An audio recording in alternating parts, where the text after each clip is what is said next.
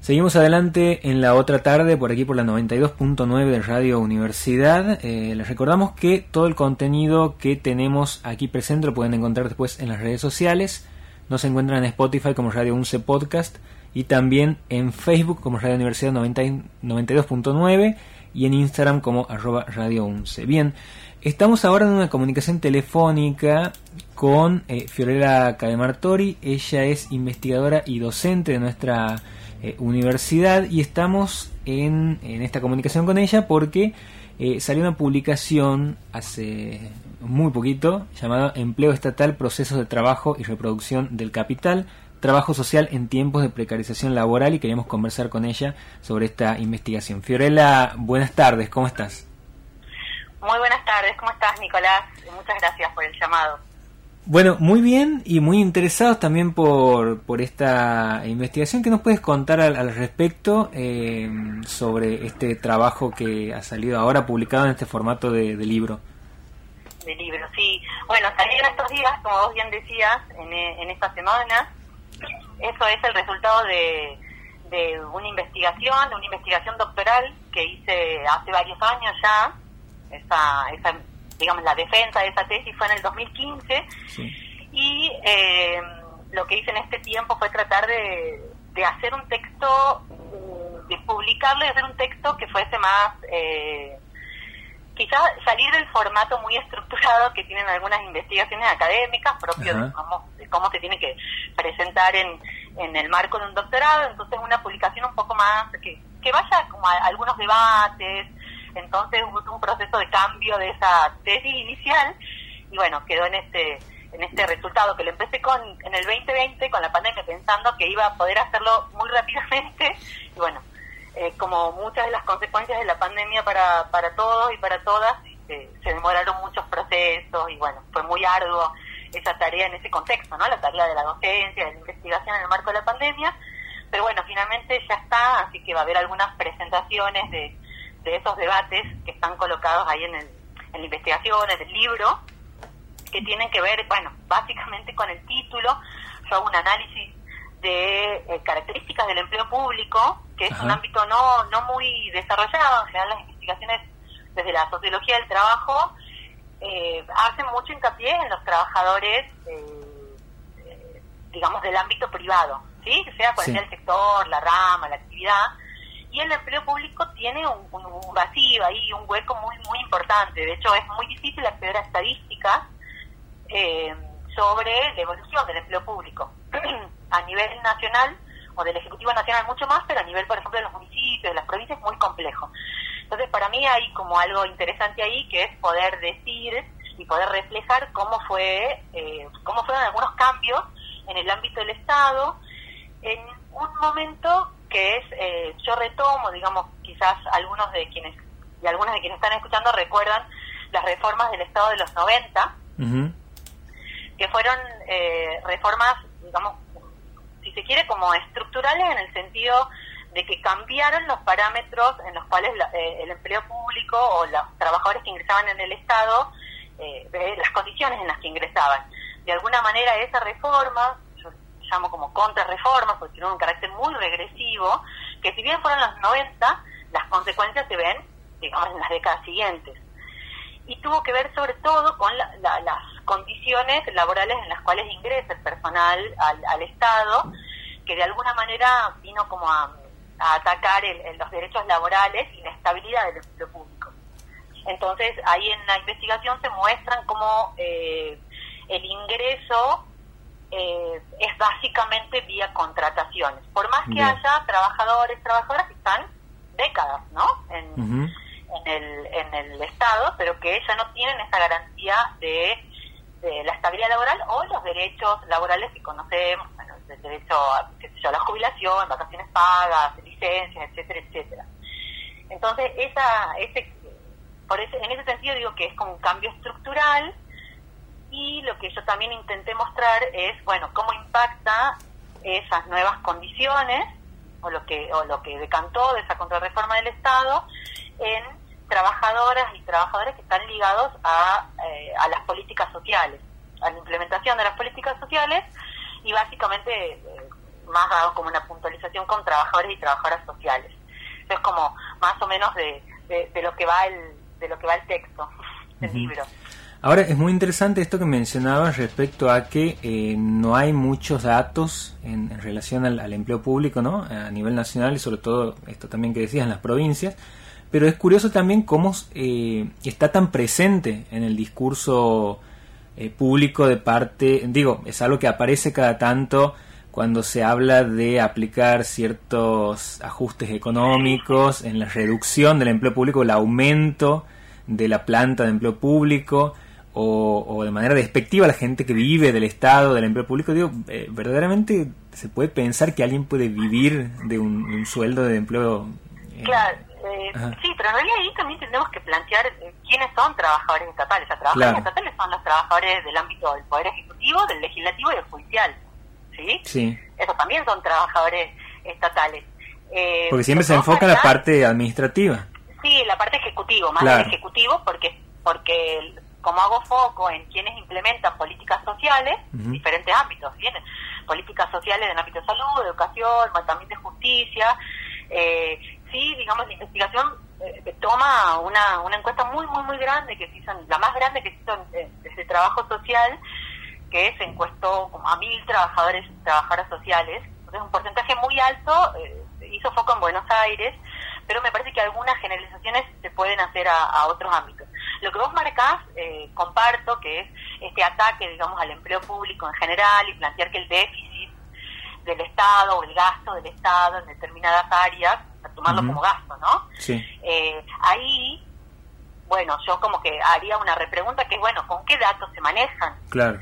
Porque la realidad es que ese discurso no tiene una, digamos, un sustento empírico que pueda justamente decir, bueno, ¿cuántos son, eh, cómo evolucionó, digamos, los trabajadores de salud, por ejemplo, los trabajadores de la educación en relación a eh, la cantidad de población? De hecho, ese índice viene disminuyendo de la década del 70 para acá. Entonces, esta idea de que hay una sobre, un, un sobredimensionamiento perdón, del Estado en términos de cantidad de trabajadores, eh, yo lo pondría como, por lo menos, como una pregunta, por lo menos lo cuestionaría. Entonces te diría que quien sostiene eso, porque después hay que mirar por áreas, ¿no? También por, sectores, por áreas, eh, porque de repente tenemos localidades eh, dentro de Santiago del Estero, por ejemplo, donde falta muchísimo personal de salud o personal educativo, inclusive mismo en la universidad. Eh, tenemos una gran, gran demanda en la Facultad de Humanidades de estudiantes que quieren eh, de futuros, futuras estudiantes de, humanidades y una planta docente muy pequeña. Entonces, ahí yo también pondría como unas, unos signos de pregunta y, convocaría como a una, por ahí, una recuperación más rigurosa de algunos datos para sostener algunas premisas, ¿no?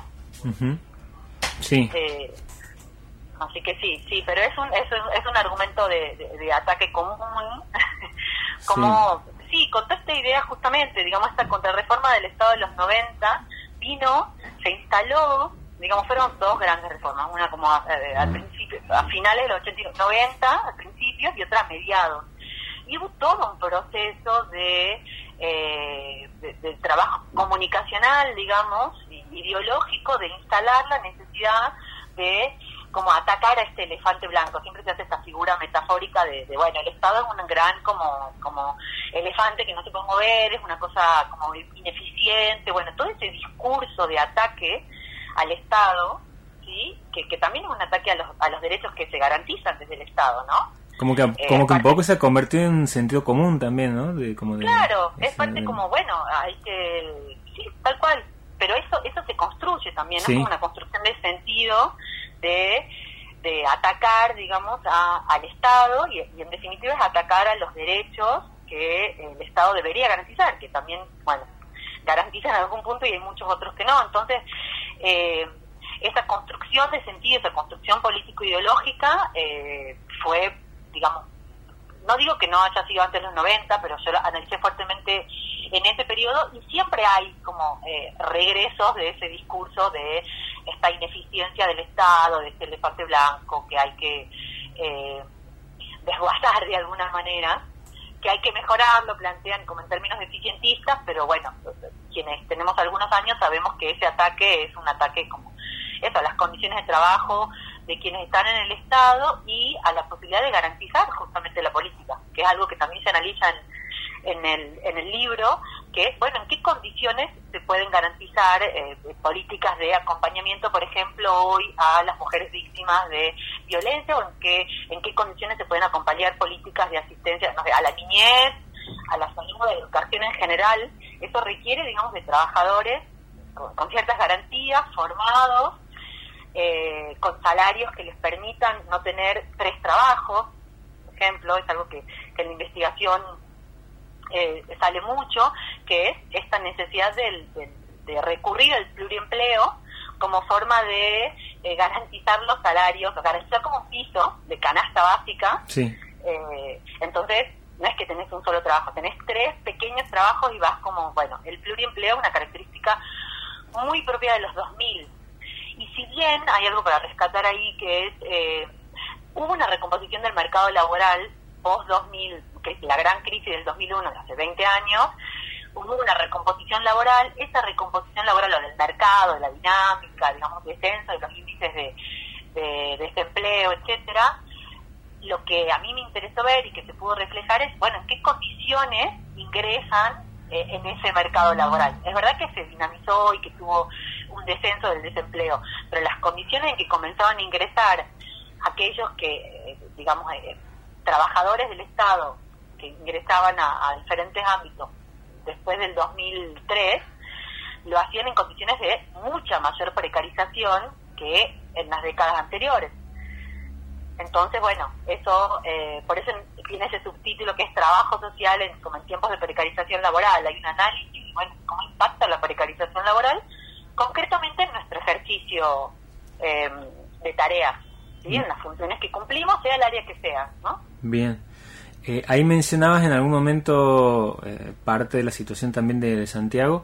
Eh, ¿Hay algún otro dato que hayas logrado, digo, que te haya llamado la atención respecto a lo que es también el empleo público aquí en Santiago? Digo, hay como un, sostenimiento en cuanto... Sí. No, en realidad no hay como una lectura muy general de esta escasez de estadísticas bueno, también hay, hay, una, hay una lectura que hace la antropóloga Rita Segato en alguna de sus múltiples charlas, muy conocida, pero bueno, para quienes no la conocen, ella es argentina y hace un tiempo, como que estuvo mucho tiempo en Brasil, pero hace un tiempo que está acá, y en alguna de sus conversaciones, en sus textos, ella plantea como esta imposibilidad de acceder al Estado, ¿no? De que hay como un, eh, como si fuese un agujero negro que el Estado no le gusta ser observado, ¿sí? O el Estado, o quizás funcionarios, funcionarias, como... Entonces que hay un, eh, como un retaseo de la información, muy difícil acceder a estadísticas eh, en diferentes órdenes, ¿no? Y cuando se accede, eh, producto, supongo, de que no hay una, una, política, si se quiere, de, de difusión y de acceso y de registro de esas estadísticas, los procesos no, se pueden hacer evoluciones muchas veces, porque tenés algunos informes, algunos años, eh, pero no lo tenés en los años siguientes, entonces no podés hacer proyecciones de décadas, ¿sí? Es bastante irregular, ¿no?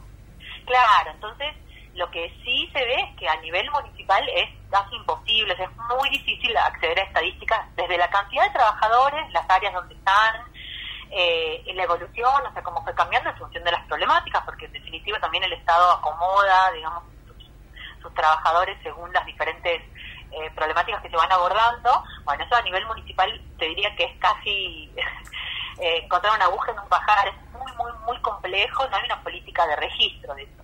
A nivel provincial hay un poco más, eh, pero también muy difícil de acceder. Por ejemplo, hacer comparaciones entre provincias es muy difícil. No lo tienen, a veces hay otras formas como de analizar los datos cuando no se, digamos que hacemos investigación por ahí, una fuente, con una fuente no llegamos, vamos por otras fuentes, eh, inclusive guía sindicatos, o sea, para analizar, bueno, cantidad de trabajadores afiliados, eh, para ver más o menos cantidad de trabajadores, también es muy complejo de acceder. Lo que tiene como mirar trabajadores que están sindicalizados es que hay muchísimos trabajadores en la Argentina, que tiene arriba de un 40% de trabajadores en la informalidad, sostenida en la última década, que bueno, no están sindicalizados, por supuesto, porque no están registrados, registradas. Entonces, bueno, es difícil acceder a, esas, a esos números. Es como un área ahí de, vacancia o pendiente para, para analizar. Y, y a mí, digamos, mi interés también tiene que ver con, o en esa investigación, con, bueno, con poder mostrar la necesidad de que los derechos, sí, que, que, fuimos conquistando, digo, como el conjunto de, del movimiento de trabajadores, de la clase trabajadora fue conquistando, esos derechos también para, para poder sostenerlos y garantizarlos y exigir la actividad, eh, exigencia es, bueno, necesario como conocer, entonces de alguna manera era mostrar ese, ese paño de, bueno, eh, para poder intervenir en este ámbito, para poder exigir derechos, necesitamos saber cómo dónde estamos parados y paradas y esto es como muy contrario al sentido común de que sobran trabajadores del Estado. Eh, lo que vemos en general, quienes intervenimos en las políticas sociales, es que hay una, una, falta absoluta para poder eh, garantizar esos derechos que el Estado dice que garantiza. Al Estado me refiero con los gobiernos municipales, provinciales, nacionales. Claro. ¿Sí? Por supuesto que ahí estoy haciendo muchas generalidades. Hay que después ajustar como por, por en provincia, y más por áreas, ¿no? Porque bueno, no es lo mismo hablar de, qué sé yo, del sector eh, de docencia que del sector salud, no es lo mismo hablar del sector judicial, no es lo mismo hablar del sector que no sé que está en asistencia social, que bueno, sí, hay como puntualizaciones para hacer ahí. Bien. Bueno, Fiorella, eh, gracias por la posibilidad de conversar y conocer un poco más sobre este libro. Esperamos tenerlo aquí en nuestras manos próximamente. Bueno, cuando haya, cuando haya presentaciones, seguramente ahora en abril o en mayo eh, se haga una presentación, eh, me comunico y ahí les pido este, les pido que lo difundan y charlamos un poquito más. Bien, seguramente vamos a estar charlando un poco más ahí. Eh, muchísimas, gracias, por, la comunicación. bueno, muchas gracias. Chao, chao. Ahí estábamos conversando con eh, Fiorella Cademartori, docente e investigadora de nuestra universidad a partir de esta publicación llamada Empleo Estatal, Procesos de Trabajo y Reproducción del Capital, Trabajo Social en tiempos de precarización laboral. Este libro que en una semana, ya en unas semanas, ya va a estar eh, disponible y por supuesto ahí, como decía Fiorella, eh, vamos a estar haciendo la invitación correspondiente para la presentación. Una investigación muy interesante.